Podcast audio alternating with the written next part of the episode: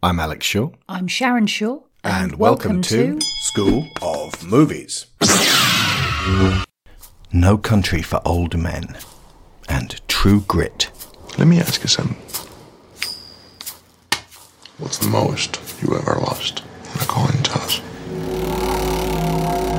Look, I need to know what I stand to win. Everything. Just call it friendo.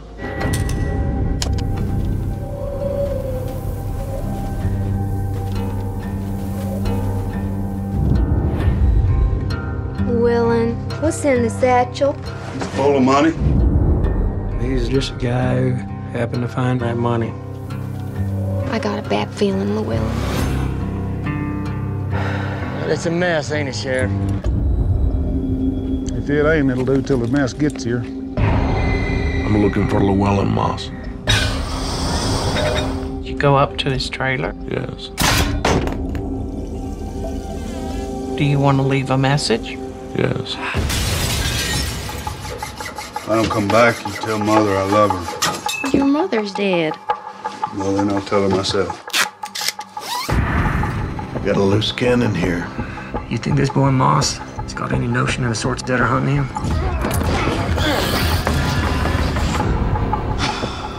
I don't know, he ought to.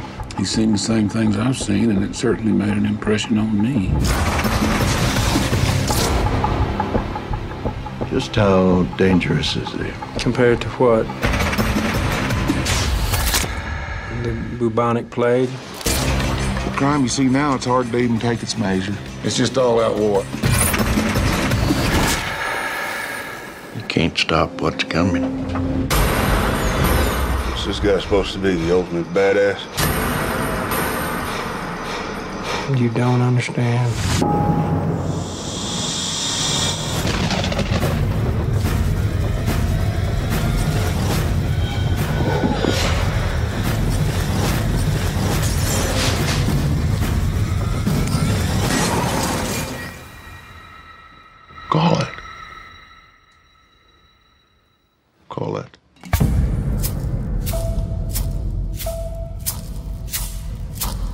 This is a big one. Um, this is based on the Cormac McCarthy book. Now, I uh, originally thought this was based on Blood Meridian, which he wrote around about the same time as Blood Simple. Uh, but Blood Meridian is a completely different anti-Western to this one. Uh, he wrote this book in 2005, so it feels like either he was a fan of the Coen brothers' work, or the Coen brothers just read this and went, "Ooh, mysterious, dark, stalking stranger, stolen money, tragedy, but at the same time, kind of a dark sense of humor." And musings on what all this is about. We'll take it. Thank you very much. this is so our wheelhouse. It is, and it's a it's got a, a different flavour to a lot of their other. They're not really heist movies, are they? They're movies where money and murder are embroiled, and lead characters and tertiary characters either believe that the money is worth the murder, or believe that the money is worth trying to escape from the murder. Or try Or- to escape from the money and the murder. Yeah, or because of the money, the murder becomes necessary. Yeah. And, uh, you know, they also add in things like blackmail and um, bargaining. I I think I specifically, I, I, uh, I engage with things when bargaining starts and negotiations because that's a really good way of uh, establishing where people's lines lie. Yeah. And there's a bargaining in this which goes completely awry and should have been taken a lot more seriously. Ooh, I just had an interesting thought. If you view all Coen Brothers films as the grief process and the characters all going through the various stages of grief, like the whole story is their journey from the moment of loss to the acceptance So of loss or their own death. So Fargo is just denial, denial. Deny, denial. deny, deny. This is Uh, well, this is an awful lot of bargaining. As you said, there's there is anger involved. There is uh, a degree of denial. Uh, Llewellyn is convinced that he can get away with this, even though all the evidence is to the contrary. yeah. See, I would have said it was acceptance, or at least that there are, uh, that there is acceptance in there, or at least pondering and circling it by the end. Yeah, well, that, but that's the thing. That's what I mean. All of the stories end up landing on some kind of acceptance. Right. It's just that it's rarely the the protagonists. Okay, so this uh, 2007 film is meticulously made, and it was a big winner. Uh, it was showered with accolades, ended up in loads of top 10 lists with celebrated critics. Maybe their last truly celebrated film.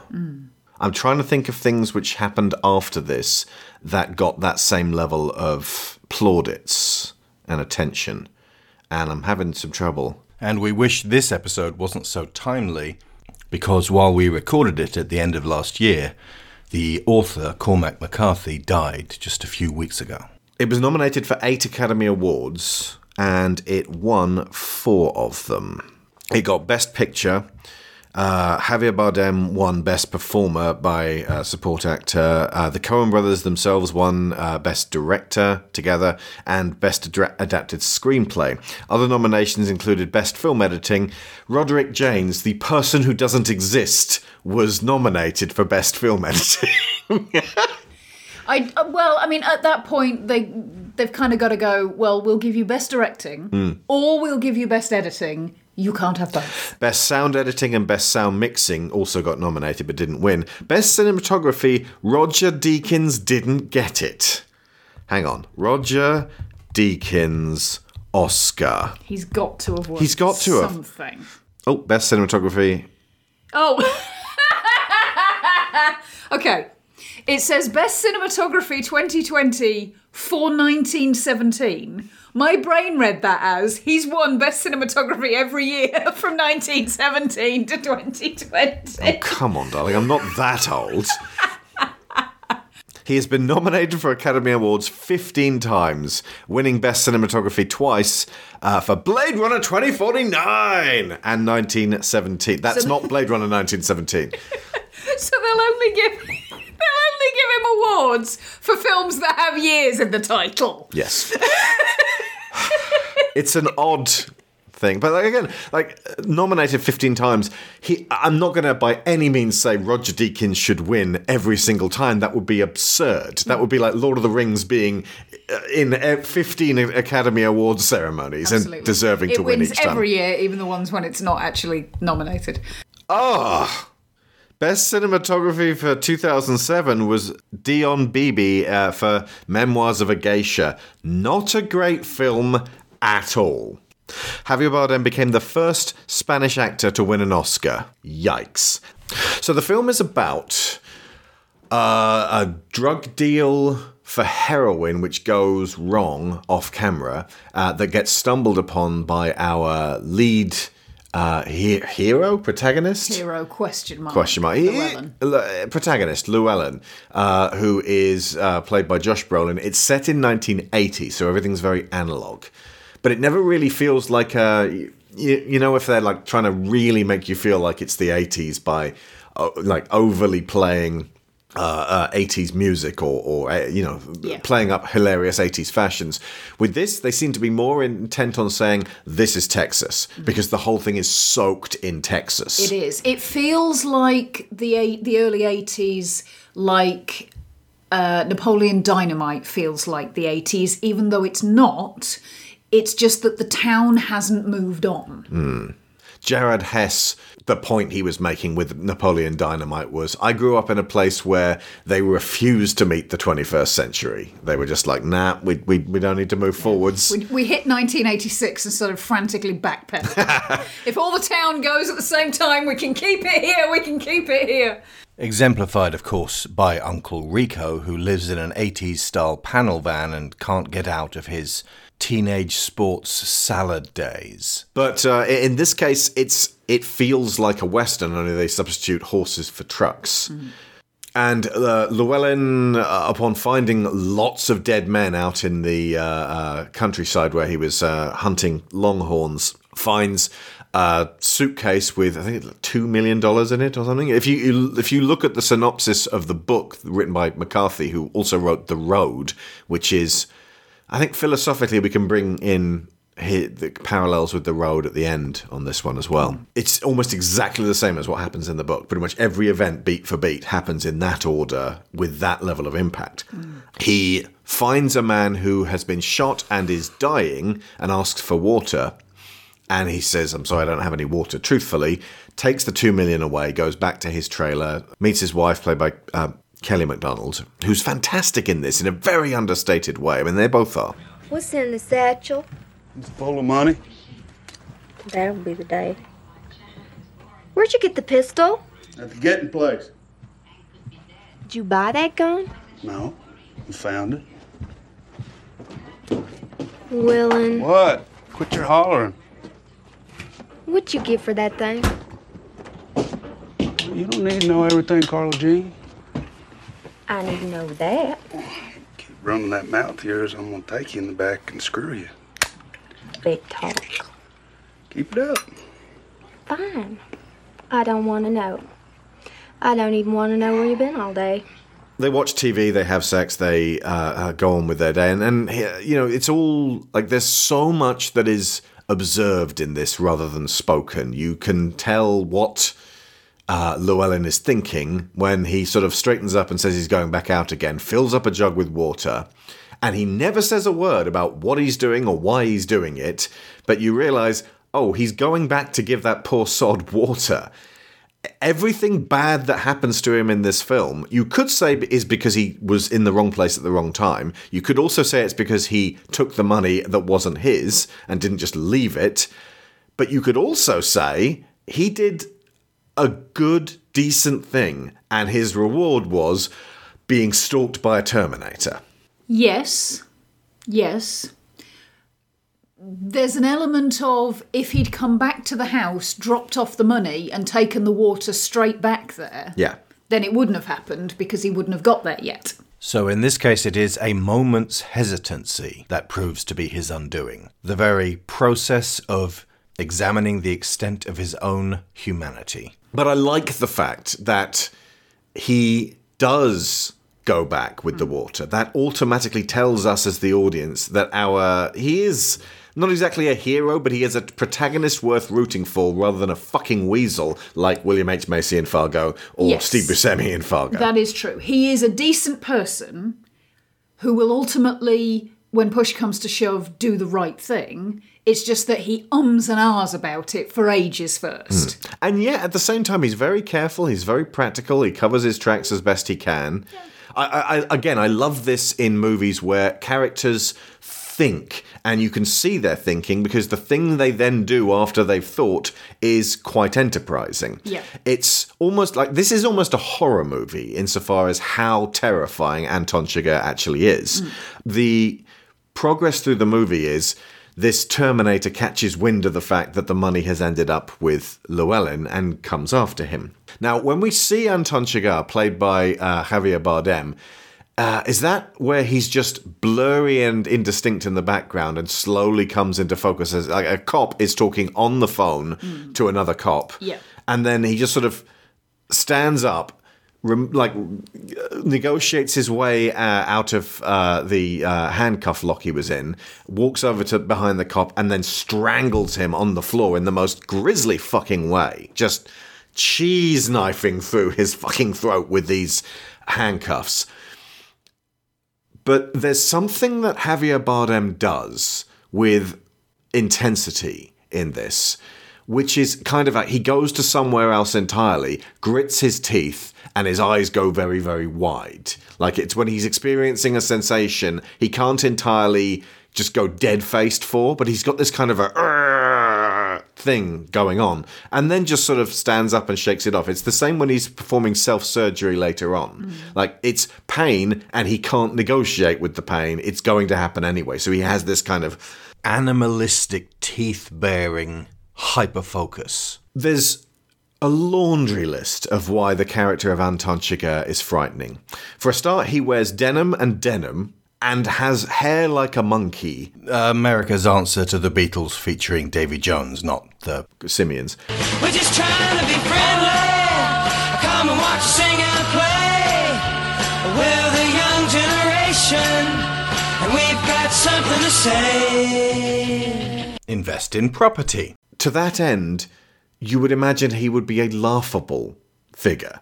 And yet, for some reason, wearing this stuff, he is able to go about his business in this, which is grisly business, uh, and actually be more scary by dint of the fact that he is dressed in a fashion that is somewhat comedic. It's very dated. It's very. This is very much of the seventies as a look. That whole kind of like the pudding bowl thing he's got there. But as every interaction with people, he's very precise. He's irritated, and you can see as he glares at them that he's weighing up killing them.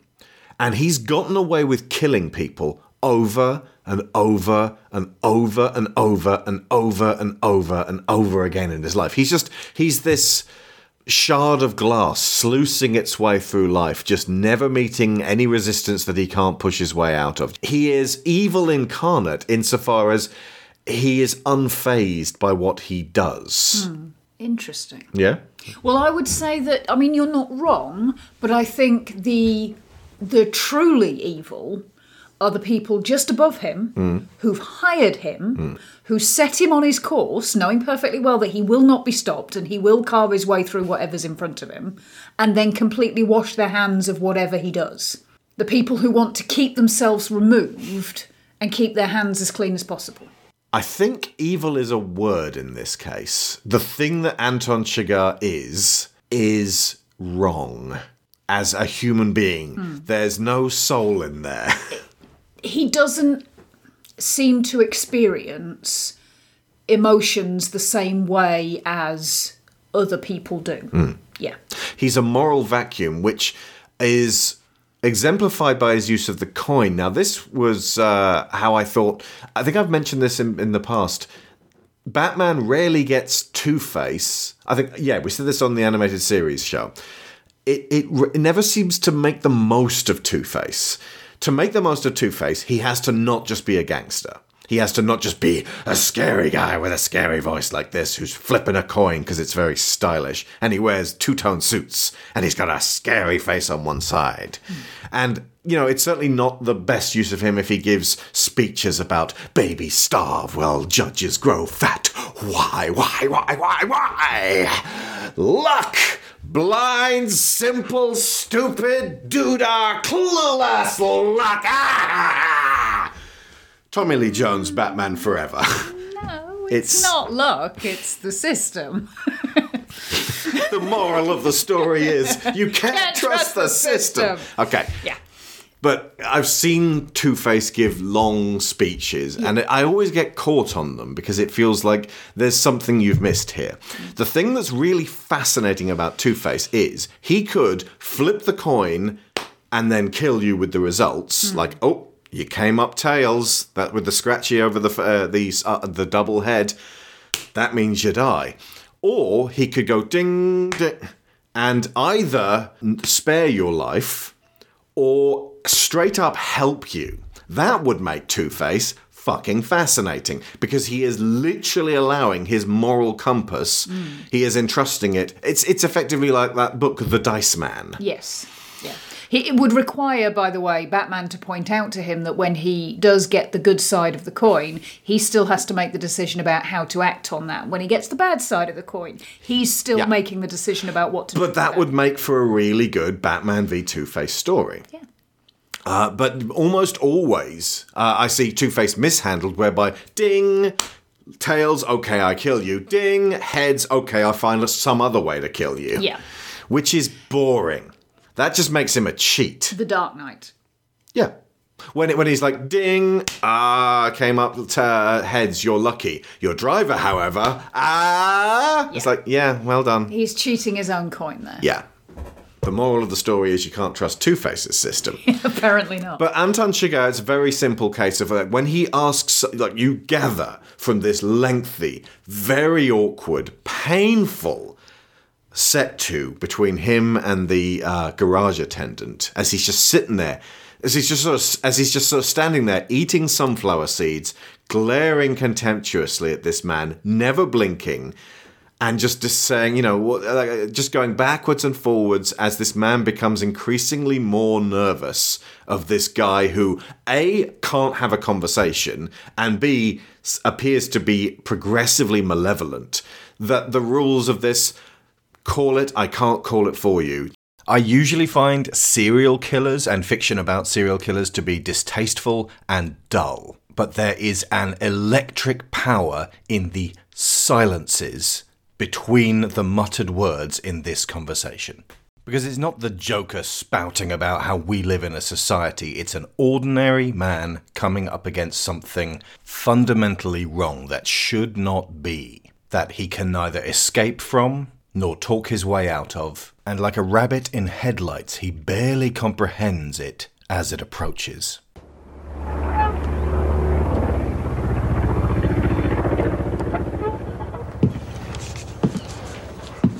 How much? 69 cents. And the gas? Y'all getting any rain up your way? What way would that be? I seen you was from Dallas. What business is it of yours? Where I'm from? Friendo? I didn't mean nothing by it. Didn't mean nothing. Just passing the time. If you don't want to accept that, I don't know what else I can do for you. Will there be something else? I don't know. Will there?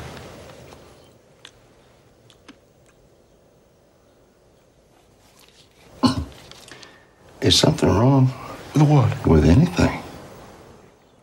Is that what you're asking me? Is there something wrong with anything?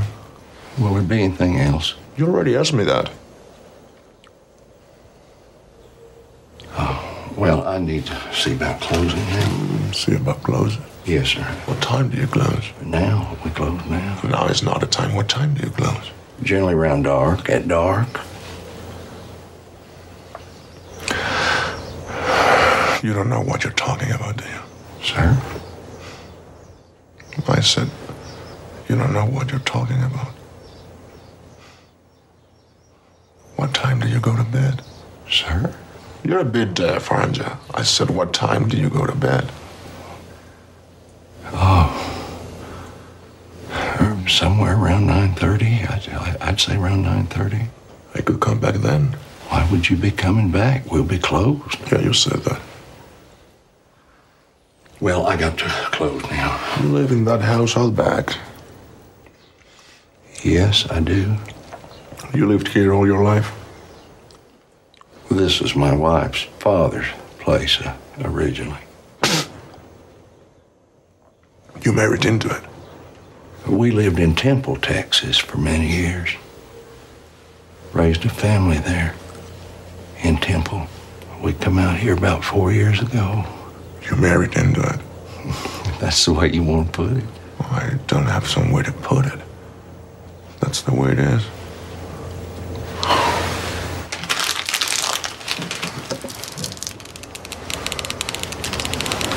What's the most you ever lost on a coin toss? Sir? The most you ever lost on a coin toss? I don't know. I couldn't say. Call it. Call it. Yes. For what? Just call it. Well, we need to know what we're calling it for here. You need to call it. I can't call it for you. Well, it wouldn't be fair. I didn't put nothing up. Yes, you did. You've been putting it up your whole life. You just didn't know it. You know what date is on this coin? No. 1958. It's been traveling 22 years to get here. And now it's here. And it's either heads or tails. And you have to say, call it. Well, look, I need to know what I stand to win. Everything. How's that? You stand to win everything, call it. All right. Heads then.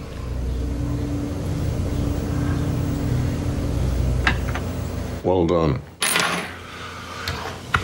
Don't put it in your pocket. Sir? Don't put it in your pocket. It's your lucky quarter.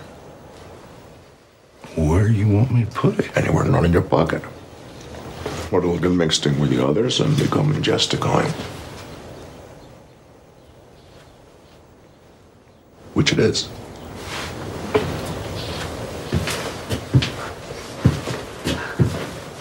He uses something called a captive bolt pistol, which doesn't really describe what he actually has. He has an air canister with a thingy I on was the going end. to say it's a bolt gun attached to a compressed air canister. Yeah. It is a device created with the express purpose of slaughtering livestock. you pull the trigger thingy and like a, a metal rod shoots into their head through their skull. This, when applied to humans, immediately kills them. And he does it quite a lot. He also uses it uh, uh, creatively to remove locks from doors.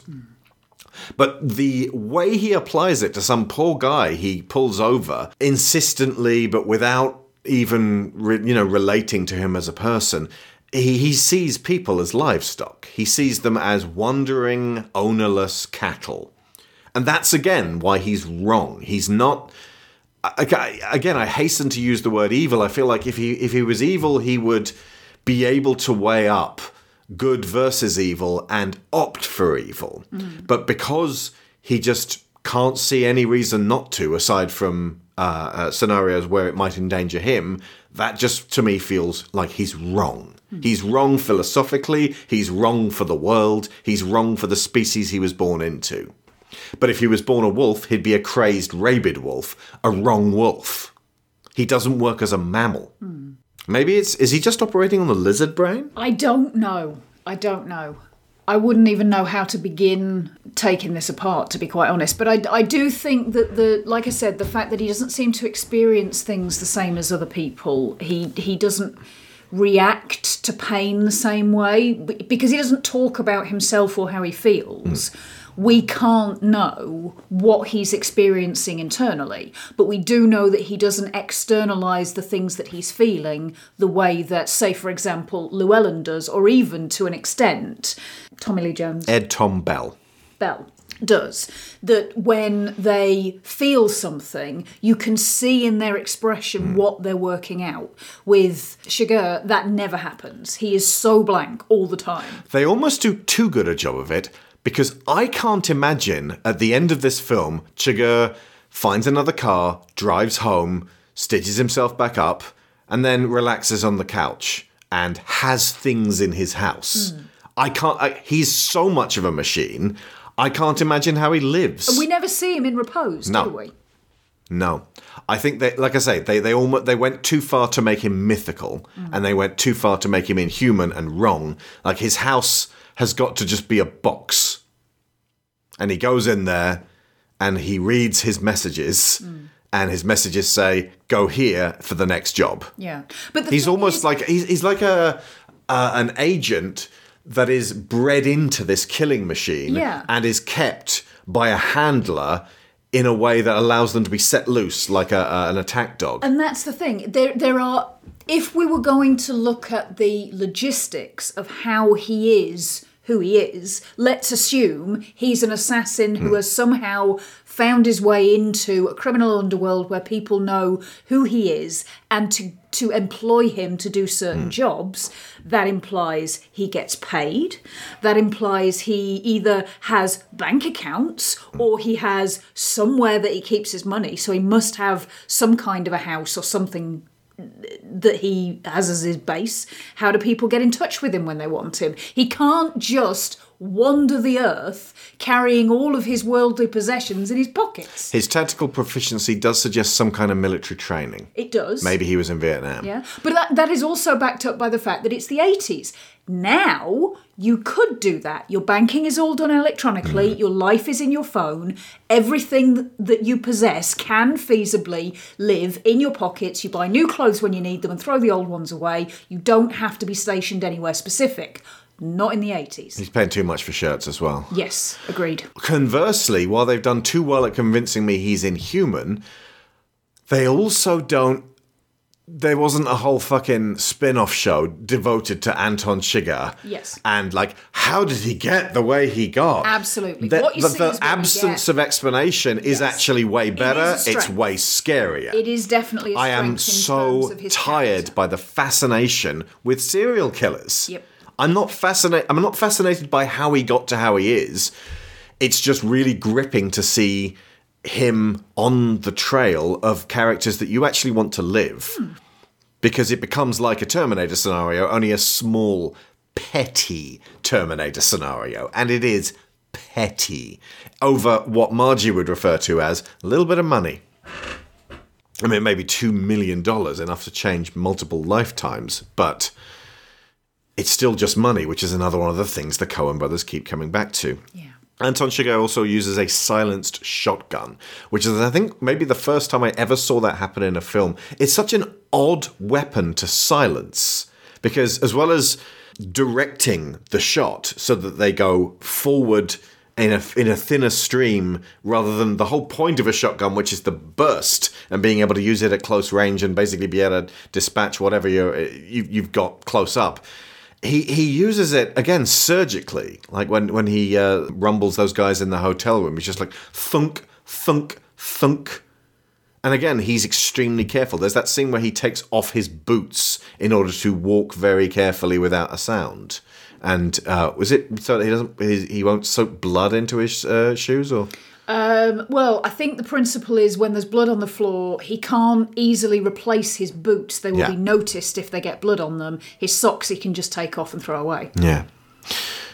And similarly, uh, uh, Llewellyn, on the other side of things, is, is, is making crafty decisions about uh, when and where to try to take on his pursuer. And like there are multiple times you're like, you almost got it there, which is a really a great way of sort of keeping us on edge because it actually seems like there are times he might succeed. Yeah. And the way, like the way he doesn't do stupid things, and the way he does like handle things in a desperate scenario, like when he's shot, when he's bleeding, when he's delirious, when he's just sort of staggering around the place, he doesn't just scream at people. He he behaves shrewdly, but not in a, a not in an inhuman way. Just in a like the way he reloads his and, and re puts together his gun after it's gotten waterlogged. He's being chased by a dog. And just within the time frame that he's got, the very short amount of seconds, he he is able to put that back together again. There's a there's a masterful handling of tension in this. It's not great if you like dogs because there's several dead dogs in this. There is. I think one of the uh, really well put together elements of how Llewellyn and Chigurh work as opponents mm. is that Llewellyn is. I, I, I joked about this earlier, the fact that he ums and ahs about the decision to go and do the right thing. But the bottom line I don't is. think ums and ahs is, is the word. Like he's well, no, that's what I'm about thinks. to say. Yeah. The, the bottom line is that Llewellyn is a thinker. He turns things over in his mind. He works stuff out, and it, it doesn't happen instantly, but it does happen. Hmm. Hi- His rationale, his strategies, and his tactics, if he was up against a regular person, there's no reason they wouldn't work. They don't work because he does not know, at least initially, what he is up against in the form of Chigurh. Yeah. And once he does know, he works out pretty quickly actually, he can't take this guy on. Hmm. Like like not he can't take him on. He can't avoid him. He can't all of this He can't stuff get that the he best of thought he could do Yeah. is not going to work with this guy. And at that point, he turns around and takes a stand, knowing he will probably not walk away from it. Hmm. Uh, and Tommy Lee Jones's character is uh, not dissimilar to Margie's insofar as he's a, a lawman who is baffled. Like that's his job in the film. He sort of you know, goes around. He he behaves uh, in this kind of you know I've seen it all, but not being too au fait with stuff. Certainly not being entirely absent of compassion. But the way Tommy Lee Jones holds himself suggests that he's kind of he remains a little guarded. Like he has to have certain armor up in order to be a sheriff at all mm. and to be effective uh, in that. But he has this business-like way of dealing with the bad shit but clearly internalizes it because his place in this story is to witness the senselessness of Chigurh's behavior and to ponder have things gotten really this bad. It is a nostalgic musing insofar as he's gauging the world of 1980 by the years up to 1980, his experiences. Uh, was there anything about him uh, being a soldier in uh, in the World War II? I don't recall. In the book, that is one bit that I was like, I don't remember that. It, He had to leave his whole unit behind to die Okay. because staying there would actually have uh, uh, resulted in his death as well. So he dwells on that. Right. I think there's a bit of Robert Shaw in um, uh, Jaws about that. Yeah, I think that would have shaded his character slightly differently. Now in his late 50s, Bell has spent most of his life attempting to make up for the incident when he was a 21 year old soldier. He makes it his quest to resolve the case and save uh, Llewellyn Moss. Uh, complicating things is the arrival of Anton Chigurh, hitman, blah, blah, blah. So, yeah, he's he feels guilty for what he had to do then. It's So- possible that they didn't that they, they didn't reference that because they wanted people to know it was 1980, but to, to talk about stuff that happened during World War II would make it seem a little bit too long ago. But you could easily just change that to just a sort of a not. I I was a I was a soldier. I had to leave my unit, and allow people to sort of fill in the blanks and not be too specific about They it. They could. Honestly, I think if they had, whether this was why, I don't know, but I think the reason that that, if it's there, it's such a light touch that it's not made a mm. big deal of, it would shift the point for me of Bell's character a little bit too soon and a bit too obviously which is the one of the crowning glories of this story is when he goes to talk to his long retired dad who is uh, right at the edge of his life and In very ill like- health. Exactly. And like Bell is kind of having this experience of looking back on things. Hmm. But he tells him a story that makes it clear that the things that Bell has been lamenting about what is this world coming to Yeah. have always been there. And the role he's chosen makes him the man who has to see them. Not all of them, but some of them. And fundamentally, what that seems to come down to for me is that it's not about the time, as in 1980 is a terrible place and terrible things are happening in the world. It's that you have now been in this world long enough that you've seen so many things that have stacked up on top of one another that you've reached your limit. It's not necessarily that the world is worse now than it used to be, it's that you have reached your capacity in how much of that worse you can absorb. Hmm. Hence, no country for old men. It's uh, an allusion to the the shaking of the head of someone wondering what's the world coming to. Absolutely. And that that sense of an old man's way of looking at the world is always going to be whatever the opposite of rosy coloured spectacles are. They they look back with nostalgia because they didn't used to know the things they know now. The future is shrouded in darkness and mystery, and it's frightening because Exactly. death is approaching. And they're starting to feel irrelevant and they're starting to feel like the world does not need them anymore. But it's and the world is chaotic and violent, and young people don't respect each other like they used to in the 1950s. Exactly. And it's not because the world is getting any worse, it's because they have reached their limit on what they can absorb. Hmm. That man that shot you died in prison. Angola. Yeah. What'd you done? He'd have been released. Oh, I don't know. Nothing. Wouldn't be no point in it. Kind of surprised to hear you say that. Well, all the time you spend trying to get back what's been took from you, more is going out the door. After a while, you just have to try to get a tourniquet on it. Your granddad never asked me to sign on as a deputy. Loretta tells me you're quitting. How come you're doing that? I don't know. I feel overmatched.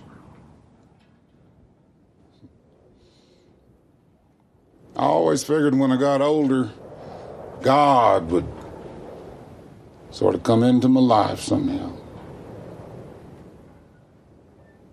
And he didn't. And I don't blame him. If I as him, I have the same opinion of me that he does. You don't know what he thinks.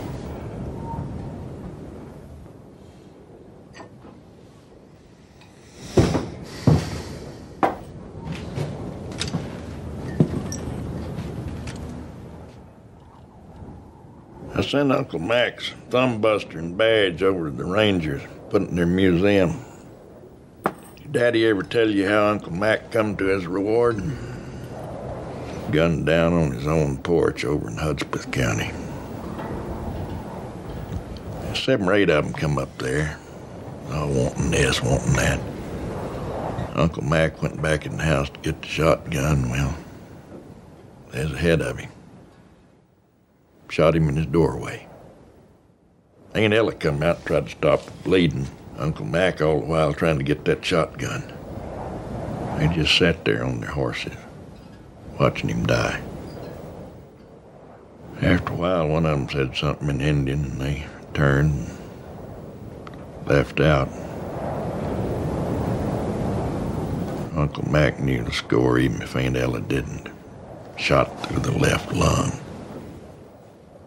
And that was that, as they say. When did he die? 1909? No, I mean, was it right away or in the night or when was it? I believe it was that night. She buried him the next morning, digging in that hard old caliche. What you got ain't nothing new. This country's hard on people. You can't stop what's coming. It ain't all waiting on you. That's vanity. It's oddly uplifting. There is a way that this film snatches optimism from the jaws of despair, which you might miss if you weren't paying attention or if it was just riling you up so much that you were just like, this is just too much horrible. Every person that Anton Chigurh meets is just trying to get along with their life. Even the fucking cartel mob are just trying to kind of do their jobs. So few of them are like him. He's wrong. Everyone else is not necessarily right, but they're just a standard calibrated human being. So when he meets someone who's like, huh, I don't even like people don't get angry with each other and start screaming in each other's faces and and jabbing fingers in each other's chests. And like, you know, if this was a fucking David Mamet film, yes they would. Hmm. But the point of this film seems to be Anton Chigurh is one man who frightens the shit out of us but he's among all these people who just want to live and carry on and watch TV. And you could be depressed by their lack of uh, wanting to shoot for the moon. Or, or, you know, you could say, well, he's a wolf, and you're either a wolf or a sheep. But ultimately, he's wrong, which illustrates how right the majority are, just in terms of being able to live and let live and get by without murdering each other in horrendous ways. And while it might seem like the world is going to hell in a handcart, most of us, by and large, will not commit bloody murders. And if we do, we'll feel bad about them. Indeed. And I think this is exemplified by there's a point where Chigurh, who's been pursuing uh, Llewellyn all over the place, they both shot at each other, they've both been horribly injured. There's that fantastic shot where Chigurh's sort of limping along the street, just angry and irritable because he is being put out of action by his body not working properly and he's bleeding and he needs medical attention, which he's going to administer to himself. And then again, this is why I think military training, he just sort of MacGyvers a way to get a distraction by blowing up a, a, a car. And then there's that, there's that Roger Deakins shot of him just sort of limping his way into Walking the. like it ain't no thing. limping his way into the laundromat, and then the car goes off, and everyone goes running towards it. And he just doesn't even blink. He just keeps on moving, goes straight behind the counter of the uh, uh, pharmacy, and just grabs a load of uh, pills. But he gets on the phone. To, there's there's two things that specifically strike me uh, about the movie uh, when it comes to the way that the core three characters interact, and that is they are silently near to one another several times. Like there's a point where Llewellyn and Chigurh are, are separated only by a door, and then there is a point where Chigurh and Sheriff Bell are separated only by a door, and there's that very cautious. If I take one more step forwards, it's probably going to end in absolute bloodshed.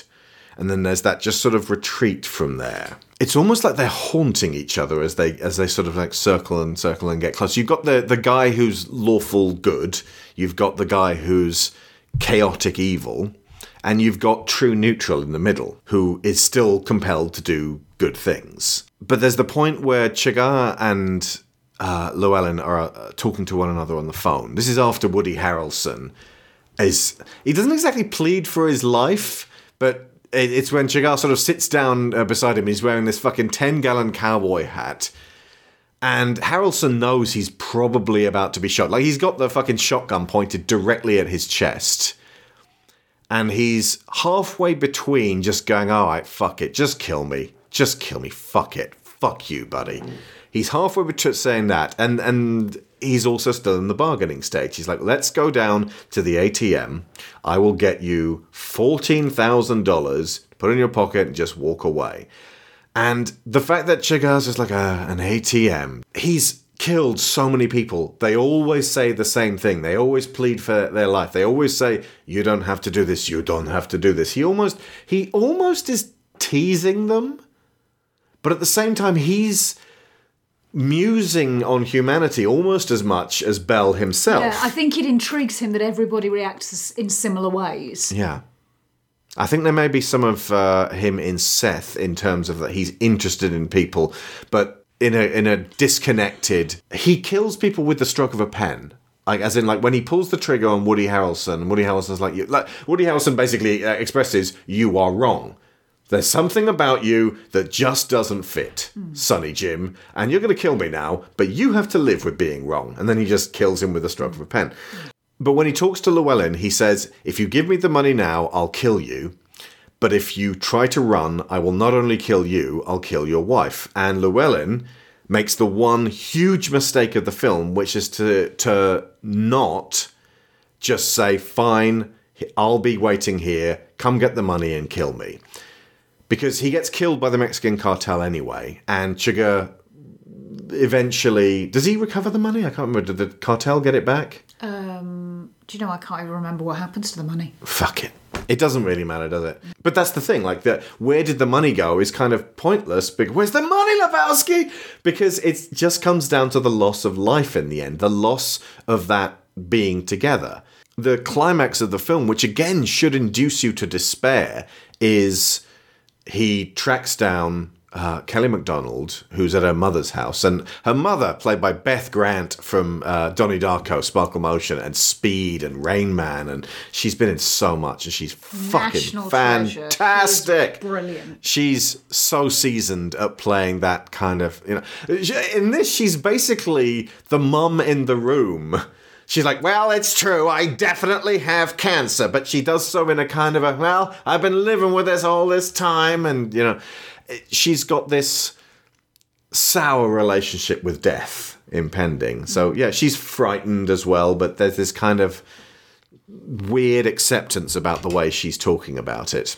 Kelly MacDonald's character lives long enough to be able to have to bury her mother, and then Chigurh is waiting for her when she gets home. And the thing that again allows this movie to rest, there's another thing coming up as well to rest optimism and a philosophical bent from this seeming chaotic madness and despair is that he's like, call it, and she won't call it. She says no. She stands up. She's stoic. In the book, she eventually says uh, heads and it comes up tails and he kills her. That's not as satisfying as her, her squaring her jaw at him and saying, no, you don't have to do this. The coin don't mean nothing. The, you, this is all you. She says what Batman would say to Two Face, but mm. Batman's always in a position of power. Batman is always in the position of, I prepared for this, I'm the hero, I'm going to survive this no matter what. Mm. She's going to die. Mm. And her last words are to effectively say, Your whole worldview is skewed, it's wrong. You're wrong, and I will not play your fucking game. She's kind of like Woody Harrelson, only it's less personal, and she's just a person who sees the world uh, in the kind of you know you just get by way. Yeah, and she's not doing this in a bargaining way. That's the other thing. Although, yes, the the the ideal outcome of this is that he realizes that she's right and he chooses to walk away. But the bottom line is, she is satisfied to just make him do something that is against the nature he's been following all of this time. Yeah. She makes him make the decision. You do not see any sign that he questions himself, and then when he leaves the house, we don't. Again, the Coen brothers are very good at holding back. We don't see Llewellyn die; we just see his body. We don't see her die or her body. We don't even hear a gunshot. But when he comes out of the house, he looks at his shoes, which suggests that there was blood on the floor, which is a subtle, grim note. Mm. But here's the thing: there is a recurring message in this of you can't see what's coming. Now, we watched a, a, fantastic YouTube series about script writing, and it's repeated and, and said in these exact words. You know, you can't see what's coming down the road, and that's partly this obscured future that's terrifying. At the end, Chigurh is crossing a green light and should absolutely, you know, he's obeying, abiding by the traffic rules. He gets blindsided by another car which crashes into his and uh, doesn't kill him, but it leaves him staggered and injured again. And he didn't see that coming. Everything that we've seen about Chigurh so far, even though occasionally he comes a cropper, he can seemingly cope with. But he's really blindsided by this one. He's just sort of staggered and and bewildered, and he pays a, an onlooking kid 50 bucks for his shirt just so that he can tie up his arm, which has a bone protruding from it. But there is hope to be gleaned from the fact that this wrong wolf, this rabid man, can be hurt, can be killed, also can't see what's coming, and isn't just going to walk away clicking his heels to victory. This isn't really a victory to him. He carries on living in a world that bewilders him. But Tommy Lee Jones' last speech to his father is about having a dream about the man riding ahead of him, unattainable, because his father's close to death, and frankly, Tommy Lee Jones's character is, you know, contemplating his own death, even though it could come decades from now. But he's describing his father with a a, a flared horn, like a flaming torch, riding in front of him in the mist, and knowing that he's lighting the way. And there's a that's an odd parallel to suggest that our fathers, rather than our children, are leading the way. But it challenges the no country for old men sensibility. It does suggest that you can follow good examples set in the past to push forwards. Yeah. I do think that makes a lot of sense. The idea that our uh, we are clearing a path for our children, but we are walking the path that's been cleared for us by our forebears.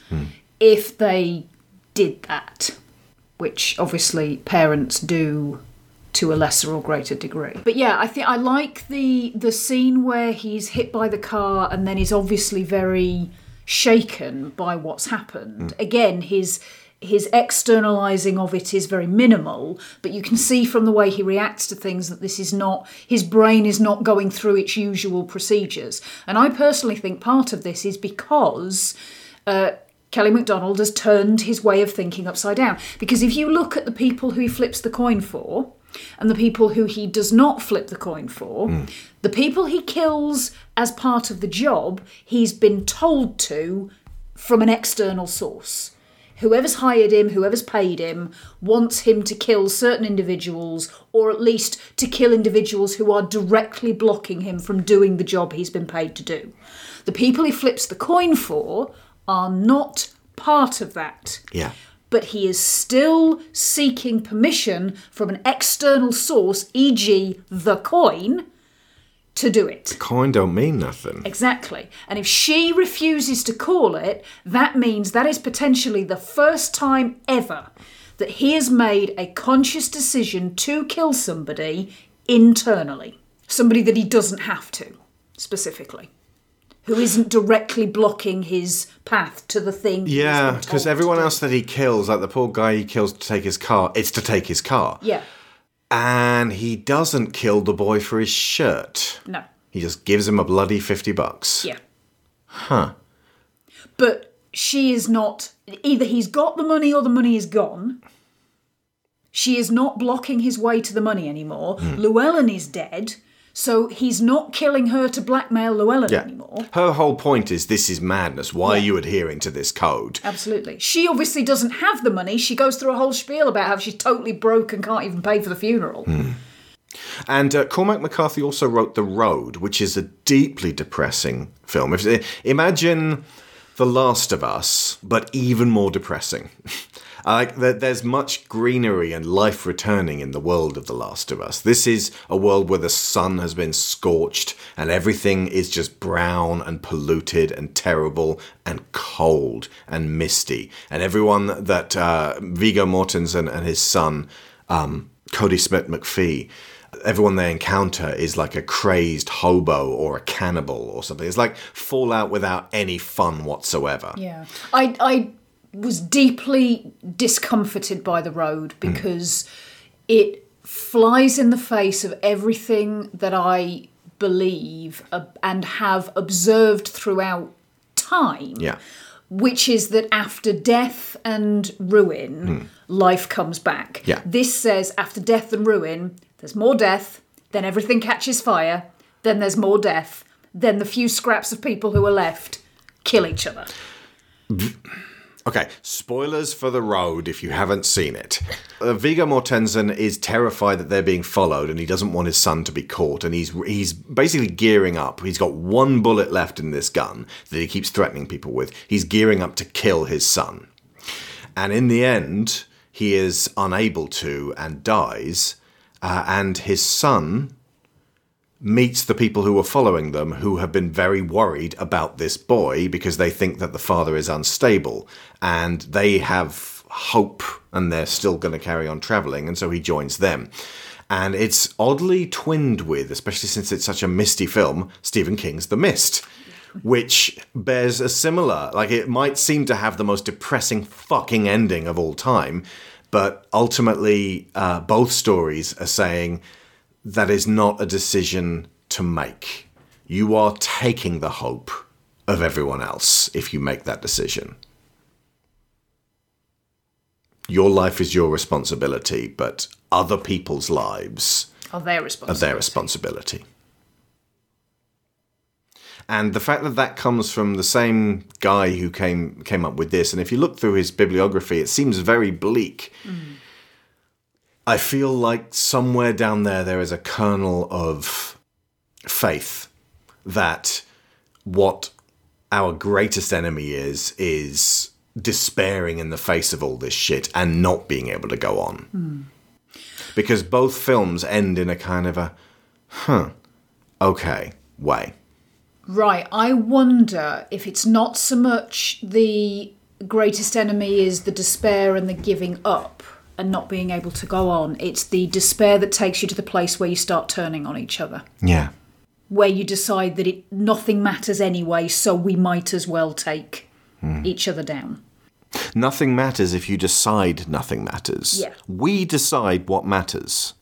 And if you decide to kill your children, you are devouring and extinguishing all hope. Before we move on to True Grit, I'm going to do the weekly thank you to our patrons at the $15 level. A big thank you to Aaron Lecluse, Abel Savard, Alejandra Vargas, Alex Brewington, Angus Lee, Benjamin Hoffer, Brian Novak, Cassandra Newman, Chris Finnick, Christopher Wolfe, Kieran Dashler, Connor Kennedy, Dan Mayer, Daniel Salguero, Dan Hepner, Dave Hickman, David Sheely, Finbar Nicole, Frankie Punzi, Greg Downing, Jameis Enright, Jesse Ferguson, Joe Crow, Joel Robinson, Jon Clausen, Joe Gluck, Kevin Vihey, Lorraine Chisholm, Marty Polmeyer, Matthew A. Siebert, Michael Haskell, Sean Doran, Toby Skills Jungius, Tim Rosensky, Timothy Green, Tom Painter, Timu Hellas Sarah Montgomery, and Kat Essman. This is the last of our Coen Brothers shows. But if you're part of the Patreon club at the $5 bonus level or higher, you can listen to episodes on The Man Who Wasn't There, Intolerable Cruelty, The Ladykillers, Burn After Reading, A Serious Man, Hail Caesar, The Ballad of Buster Scruggs, and The Tragedy of Macbeth.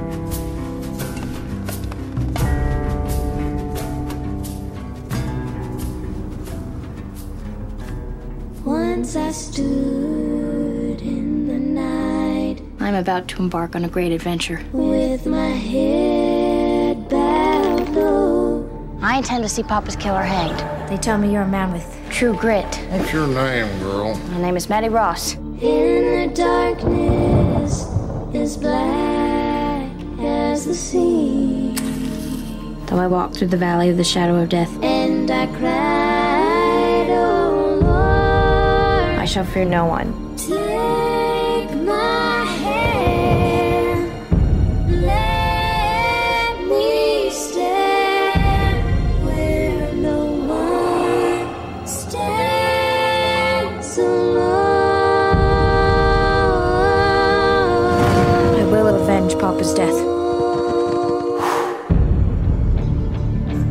Mr. What do you want, girl?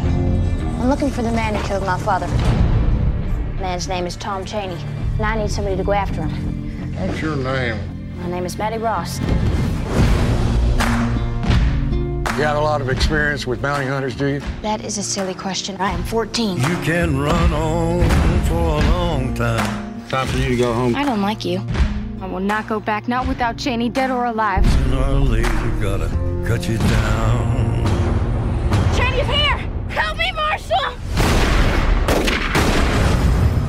Now what, Cogburn? Them boys don't think about the wrath that's about to set down on him. Chaney and his gang a rough lot. I do not regret shooting your father.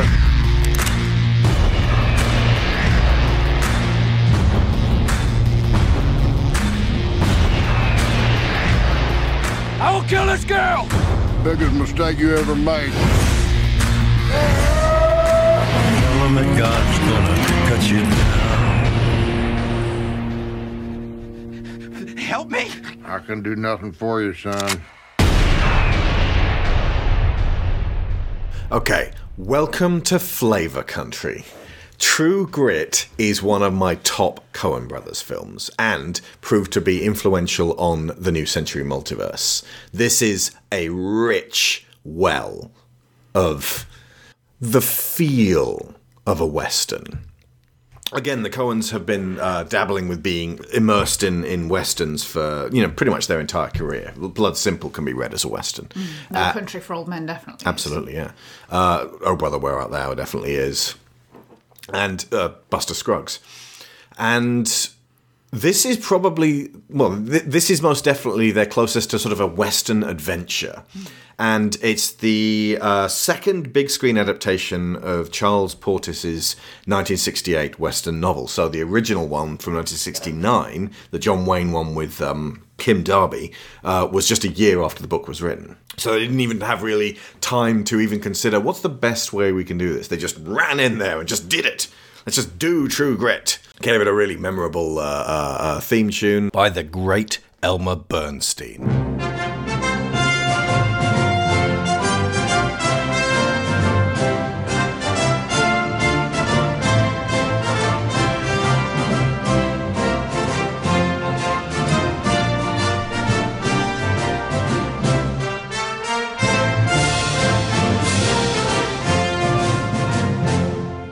Uh, directed by Henry Hathaway, and uh, yeah, it's, it's it's a serviceable western.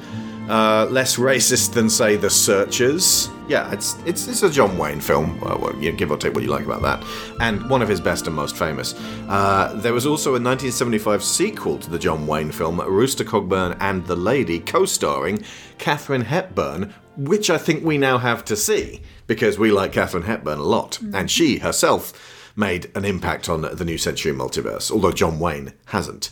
Uh, the Coen Brothers film was the big screen debut of one Hailee Steinfeld playing the role that Kim Darby had done before. Kim Darby was 22 when she played Mattie in 1969. Hailee was like 13, much closer to the actual age that Mattie is supposed to be in the book.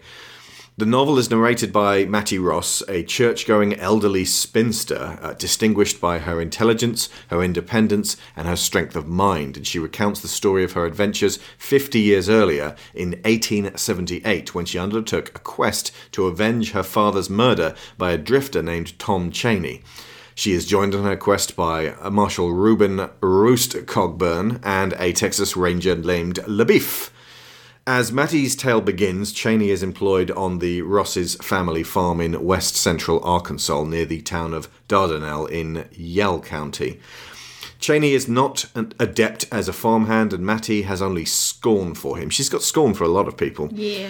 referring to him as trash and uh, noting that her kind hearted father Frank hired him only out of pity.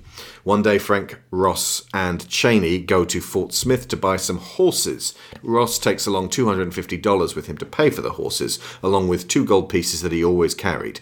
But he ends up spending only $100 on the horses. Later, Ross tries to intervene in a barroom confrontation involving Chaney. Cheney kills him, robs the body of the remaining $150 and the two gold pieces, and flees into Indian territory, uh, which is now known as Oklahoma, on his horse. Mattie hears that Chaney has. This is the book, by the way, not the film. It's just that the film, the second version of the film, the Coen Brothers version, actually cleaves a lot closer to the uh, book. Mattie hears that Chaney has joined an outlaw gang led by the infamous Lucky Ned Pepper, played by Barry Pepper, and wishes to track down the killer upon arriving at Fort Smith. So she's like a little girl who's like, I gotta find my father's killer. She looks for the toughest US Marshal in the district, and that man turns out to be a Rooster Cogburn, an aging, one eyed, overweight, trigger happy, hard drinking man. Mattie is convinced that he has grit and that his reputation for violence makes him best suited for the job. The Coen Brothers version, focusing on Mattie's point of view over the uh, John Wayne film, follows the novel more closely than the original. Uh, the Coen movie is shot in settings more typical of the novel as well. The uh, John Wayne film was shot in the Colorado Rockies and the Sierra Nevada, while the 2010 film was shot in Santa Fe, New Mexico, as well as Granger and Austin, Texas. So they're going back to Texas again.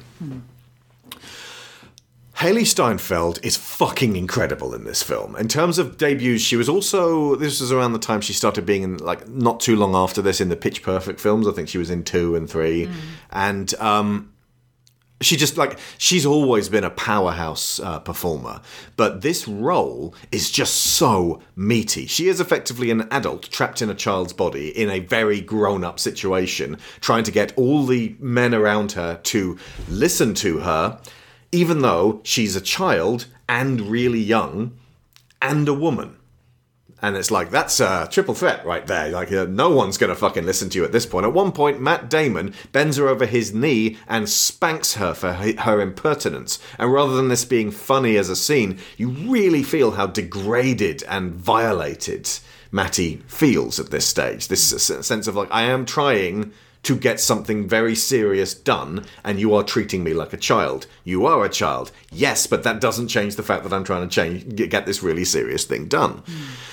She's also a fantastic negotiator, which means that at the beginning, when she's negotiating with, is it the sheriff of that particular town? It's no. or the horse seller? It's the I believe it's the guy who sold the horses. She's effectively saying, "Yes, I know my dad bought these horses from you, but he doesn't need the horses now. He's dead, and I need the money Yeah, back." she needs the money to pay a, a bounty hunter to help her to find and bring to justice this man. Yeah. The, the the vengeance and the seeing justice done goes ahead of the livelihood of the farm, which that could have been a thread through the whole book of of could you just could we go at home, you run the farm, just leave him. Like that could have been a constant uh, call to her. But there's and also here's the thing, LaBoeuf is after him as well. for a different reason. He killed a uh, U.S. senator in Texas, and so he wants LaBoeuf. Matt Damon wants to drag him back to Texas and have him hanged there. And Mattie's no, he's going to be hanged for the murder of my father. So there's this constant butting of heads of these two,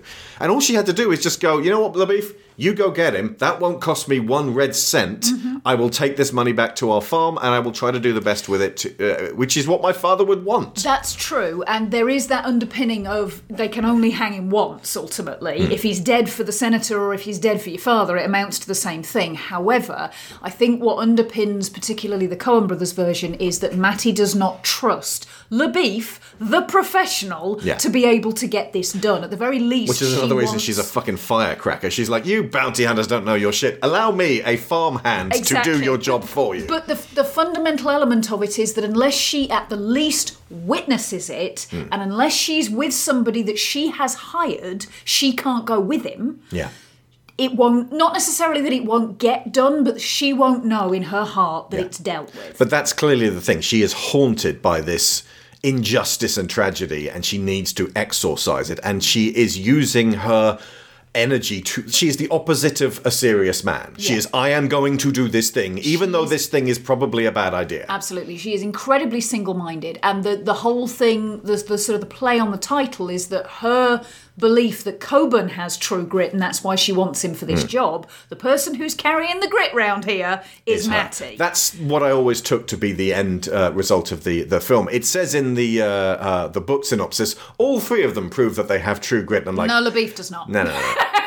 A, LaBoeuf gets shot and just keeps going uh, eventually, although he Yeah. is shot. Cogburn does do the Cogburn thing. Hmm. It's Mattie who is so out of her depth that manages to remain focused and remain alive Hmm. in a situation that should swallow her. Absolutely. And the fact that we get to see her as this old woman looking back on what's happened, Hmm. and it is abundantly clear that those personality traits that carried her through this as a kid Hmm. have remained. Life, the world, etc., has not beaten them out of her at all. I'm Mattie Ross, daughter of Frank Ross. Oh. Tragic thing. May I say, your father impressed me with his manly qualities. He was a close trader, but he acted the gentleman. Well, I propose to sell those ponies back to you that my father bought. Oh, that I fear is out of the question. I will see that they're shipped to you at my earliest convenience. Well, we don't want the ponies now. We don't need them. Well, that hardly concerns me. Your father bought the ponies and paid for them, and there's an end of it. I, I have the bill of sale. And I want $300 for Papa's saddle horse that was stolen from your stable. You have to take that up with a man who stole a horse. Tom Chaney stole the horse while it was in your care. You are responsible. yeah, I admire your sand. But I believe you will find I'm not liable for such claims. You were the custodian.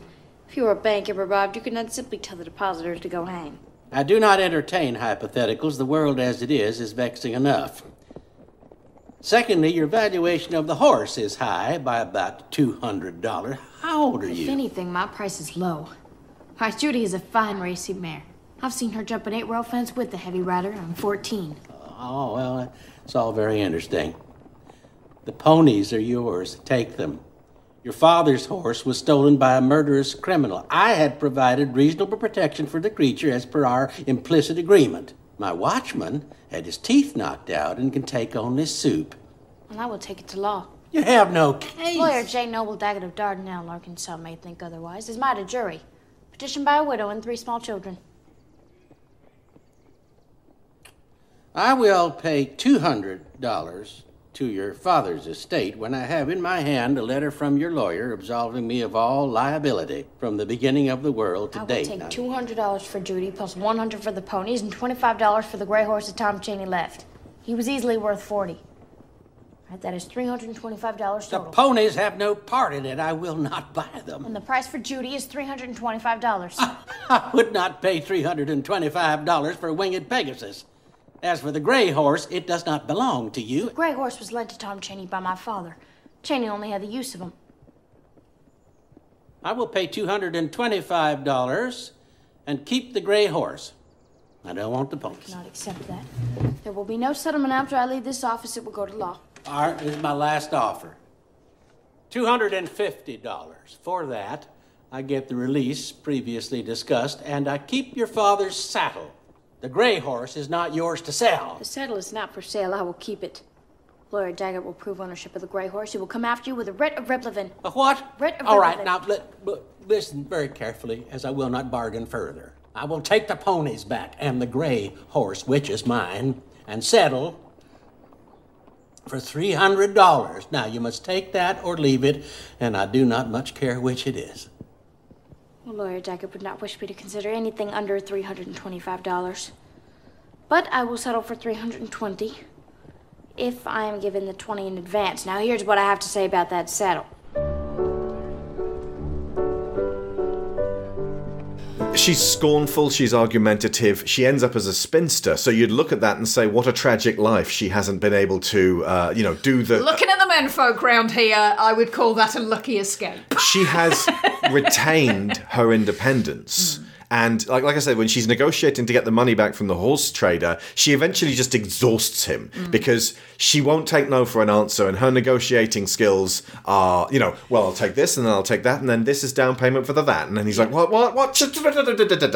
She would make such a great cartographer, and I crafted part of her went into Annie Oakley, part of her went into Abigail in terms of the tenacity there. Mm. I love that. Also, the um, well, uh, we'll get to it in a bit. It has a really strong beginning because of that introducing you to Mattie, and a really strong ending when they have to, you know, she has to have her have proved to herself, and she has to survive this. And Carter Burwell's score. It's hard. I mean, this is actually based on uh, an, uh, the, the Everlasting Love, an existing hymn, so it's difficult to tell whether this is his crowning glory because it's up against the theme tune to Fargo, which is fucking amazing, and the theme to Miller's Crossing, which is fucking amazing. I don't even want to pick a favorite at this point. This particular, like, the music haunts this film like the ghost of Frank Ross, Mattie's father.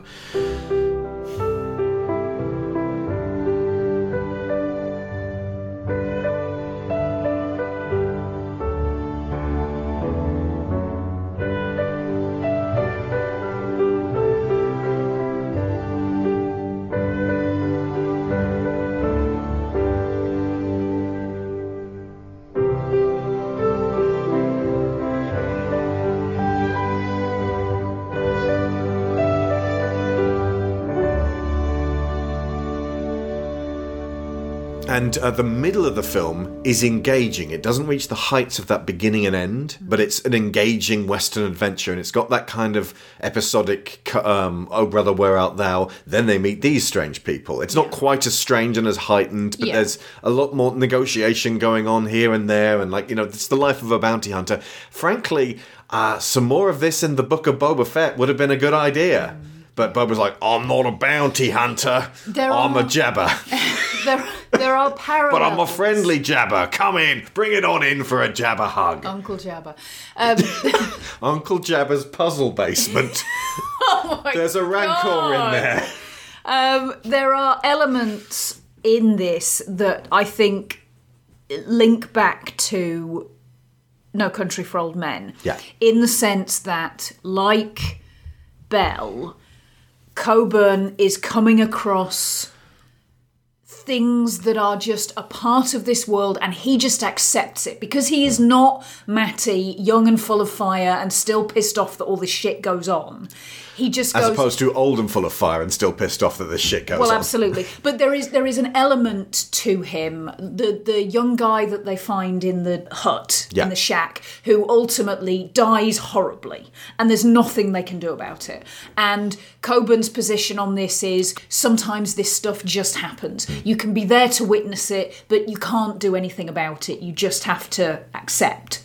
So he's the one bewildered at the world in this scenario. He is a bit, yeah, but he he does sort of have that same feeling of despite that he does still try and do something about the things that he can do something about. Is that one of the one of the f- sayings that has kind of got me through some pretty hideous shit in this life is the thing about uh, grant me the ability or the, the patience to accept the things I cannot change, the strength to change the things I can, and the wisdom to know the difference. And Cogburn is kind of the epitome of this. Except that he's gone a little bit too far the other way. He's tired. Yeah. He's he doesn't have the energy sometimes to do things, and that's what Mattie brings him is this fire that he maybe had once upon a time. We don't know because we don't see him as a young man, but something got him that reputation. So that's my guess is that she has this kind of this energy and this fire that he maybe misses a bit about himself, and that's why he gets caught up in her quest, which should be massively beneath not beneath him necessarily but not worth his time not worth his energy The difference between John Wayne just came in and he was basically himself, being Rooster Cogburn. And it's like he had a Jack Nicholson style personality where people go to the cinema to see John Wayne Yeah. being a cowboy because it was comfortable. And it does amuse me that Matt Damon is kind of a bit doing him. A little bit, yeah. Uh, meanwhile, Jeff Bridges is completely different. He's like he has given up seemingly on the idea of, of delivering legible speech. What's the word? Coherent speech. Here's some colors all over like this, and it's a what's that fucking this woman? Just get on over, get on over here. And shit. he's like Boomhauer from fucking you know, uh, in King of the Hill. He's astonishing to watch, and. Like the other day, we were watching uh, Inglourious Basterds, and I put these subtitles on so that Willow could follow what was being said. And I feel like you slightly change your engagement with the movie if you can easily tell what's being said from someone who is not easy to understand. I feel like when people do that intentionally in movies, you're supposed to lean forward on the couch or in your cinema seat and slightly cock your head so that you can hear a little clearer the gibberish that's coming out of their mouths or the very, very strong accents and the strange turns of phrase that are rooted in a specific era. Take the girl. I bow out. A fine thing to decide once you brought her into the middle of the Choctaw Nation. I bow out. I wash my hands. Oh, gentlemen, we cannot fall out in this fashion. Not so close to our goal with Tom Chaney nearly in hand. In hand. If he is not in a shallow grave somewhere between here and Fort Smith, he is gone. Long gone. Thanks to Mr. LaBoeuf, we missed our shot. We barked and the birds have flown. Gone, gone, gone. Lucky Ned and his cohort gone. Your fifty dollars gone. Gone the whiskey. Seized in evidence. Trail is cold if there ever was one. I'm, a foolish old man who's been drawn into a wild goose chase by a harpy in trousers and a nincompoop.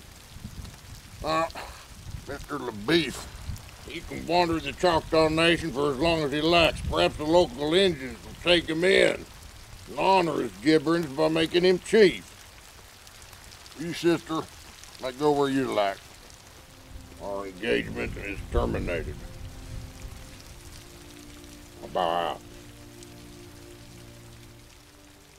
I feel like being slightly bewildered with what's being said and trying to keep up is kind of part and parcel for the point. immersion. Yeah, yeah. and that honestly with uh, subtitles a you are being spoon fed every word that's being said, but B, you're also having some of the tension removed because you don't know what a person's going to say. Mm. But if your reading speed is faster than their talking speed, know the you can you can you know the end of the sentence there. before they get there. Mm, yeah, there there is an element of that. I do think, however, Brad Pitt tends to play it up. Oh yeah, Brad Pitt.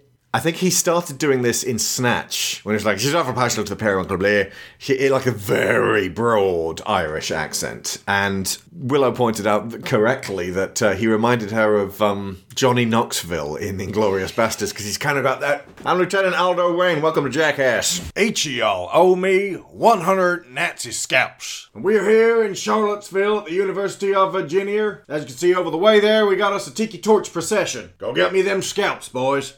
Yeah, he's got that going on. A few years after this film, Jeff Bridges was in a film called The Seventh Son, where he basically plays the Witcher. He's a witch hunter. And it's not like this the whole way through there. It's good you're ugly you're friendly. Like that, that kind of It's absurd. He's a he's a grizzled old cowboy in a fantasy setting, and he's one of the only watchable things in that abominable film. I will say this there is a huge difference between putting the subtitles on so that you can understand a film that has an excellent script and is very well written, and some of the delivery is just a little bit difficult to get your ears around. Yeah. And uh, speaking as somebody who has difficulties with audio processing, it is occasionally essential. Especially with today's mumblecore drama films when people deliver their lines like this and you can't really see them properly speaking. And the sound mix is designed for a massive cinema screen, and they've compressed and simplified it so many times that the vocal track is crushed. Under those circumstances, and frankly, if you just need to be able to keep up with what's going on, obviously use subtitles. They are an accessibility feature. When you're watching a piece of shit where the script was scribbled on the back of a napkin, probably best just to leave the subtitles because it really doesn't matter. That's up to you. There is one point that We Hate Movies pointed out where, where he's like halfway through the film and he's screaming at the seventh son, and then he finishes it like just like exhausted, puts his hands on his knees, and then goes, Fucking wishes! That's the other thing as well. Occasionally you'll get a subtitle that just says garbles incoherently, and it's like, well, why am I bothering with subtitles then? I knew that. And I think that was a uh, they they assumed as well that that was a naked lunch moment for Jeff Bridges going, "Oh, I'm in a piece of shit. I'm hunting a witch. I thought this would be good. It's, It's not." not. Anyway, at the end when they reach Josh Brolin, he turns out to be a fucking scumbag in relation to who he played in uh, uh, No Country for Old Men. Very prepared to kill a little girl, not just like hit her and then run away, but like I'm going to straight up kill you because he sees in her eyes that she's prepared to kill him. And so he just that puts him in a clear cut situation, a her or me. And you best believe it, ain't, gonna be him. In the shooting him in the end, she um, has to use a rifle which blows her backwards into a pit that gets Chekhov's pitted several times. does. And I remember this from uh, seeing the John Wayne film when I was very young, and there's a rattlesnake in there which bites her on the hand. But in this, like she finds a corpse, like she's she's hung upside down, and it's a it's a very steep crevice that she's stuck in, and it's very dark because obviously back in, in those days it's they had to film with a lot more light, otherwise you wouldn't be able to see what the hell's happening there. During the uh, years of doing blue filters to to film at night. But in this pit, beautifully photographed by Roger Deakins, she finds a corpse and tries to get through its belongings to see if she can find a knife so she can cut herself free of the there's like clinging vines holding her legs. And inside his guts is a fucking nest of rattlesnakes and I've got to credit a this these are CG snakes, but at no point did I think those aren't rattlesnakes. I was repelled by this scene and just being stuck upside down, trapped, and being unable to move in case you spook them as they slither out of this fucking rotting nest. It's just so horrible. And this is where the true grit comes from because I would scream my tits off and die of fright. Then one of the fuckers bites her on the hand, and then she gets pulled up by Cogburn, and then begins the ride back. They have to get her to medical attention, or she's going to die. Now, here's a little uh, tip, folks, for uh, if you're out walking and uh, you, uh, and one of your party gets bitten by a snake. That whole like slicing open the wound and sucking out the poison is actually more likely to create a larger infected wound in the person who's been bitten and potentially poison the person doing the sucking. Uh, it used to be quite a uh, like a, a, a way of delaying things. Now, your best bet is you'll if you're out walking in a place with venomous snakes, you're probably going to be somewhere near a ranger station or somewhere with the say, correct just get yourself to antivenom as quickly as you can. but rather than running, which will make the blood course through the body of the person who's been bitten and actually bring the poison closer to their heart, the uh, idea is to keep them as calm as possible and to walk out of the woods, find the ranger station, get the injections and antivenoms when, when you're able to. In this, there's no fucking ranger station. They've got, they've got to gallop back on little Blackie, the pony, uh, to get Mattie medicine immediately because otherwise she's going to fucking die. That's when Carter Burwell's score cuts back in again, and that's this amazing moment, this nighttime ride, and they push and push and push this pony until she gives out, and it's it's just a pony, and yet it feels like there's there's because we know Mattie's uh, narrating from the future, we know she survives it, but that something is being lost over this time. And yet, from what you were talking about earlier, something is also being gained. Rooster Cogburn is seems like an old man in uh, Mattie's flashback. Like you say, he's tired, he's giving up. He lives for nearly 50 more years because she goes to visit him in the epilogue in the Wild West show. Now she's an old uh, lady herself. And that means he must be closer to 90, maybe maybe closer to 100. That isn't from nowhere. He didn't just get tired and then consider this to be a job and then just carry on and then wind up somehow in a Wild West show. The fact that she is able to hold on and her her fire and tenacity and her grit throughout this particular adventure, but very specifically at the end when most people would roll over and die. And she's in a delirium, but keeps going, reignites whatever ember his own personal furnace has dwindled to. We don't get to see him transformed, but we do get the evidence of his newfound zeal. If you have read or listened to Secret Rooms but not yet seen the 2010 True Grit, then you will recognize at least one moment directly inspired by this film. Abigail had been expecting her own horse as we escaped the house of Verstecht and glanced about for Daisy. Of course, I would not have expected the poor beast to make three urgent journeys in one night. We later learned of Annie's ride back to Elkview in the darkest hours, not stopping or slowing, pushing the animal beyond the limits of her endurance, until finally, within three miles of the encampment, Daisy's poor heart gave out and she sunk to the ground, never to find her feet again. Her last act had been to steady herself so as not to fall on her rider. Annie had no time to weep or succumb to despair and left her in the road, running the rest of the way back. Hours later, as we neared Elkview and the brown shape of that dauntless steed came into view, Abigail's jaw locked and she dismounted to retrieve the saddle herself. Eleven lives. Back at Elkview, we slept for several hours. When I awoke, I found a small gift on the table beside me. Annie had been busy and procured for the two of us a pair of sturdy leather eye patches. The note she left simply read For when you're done explaining,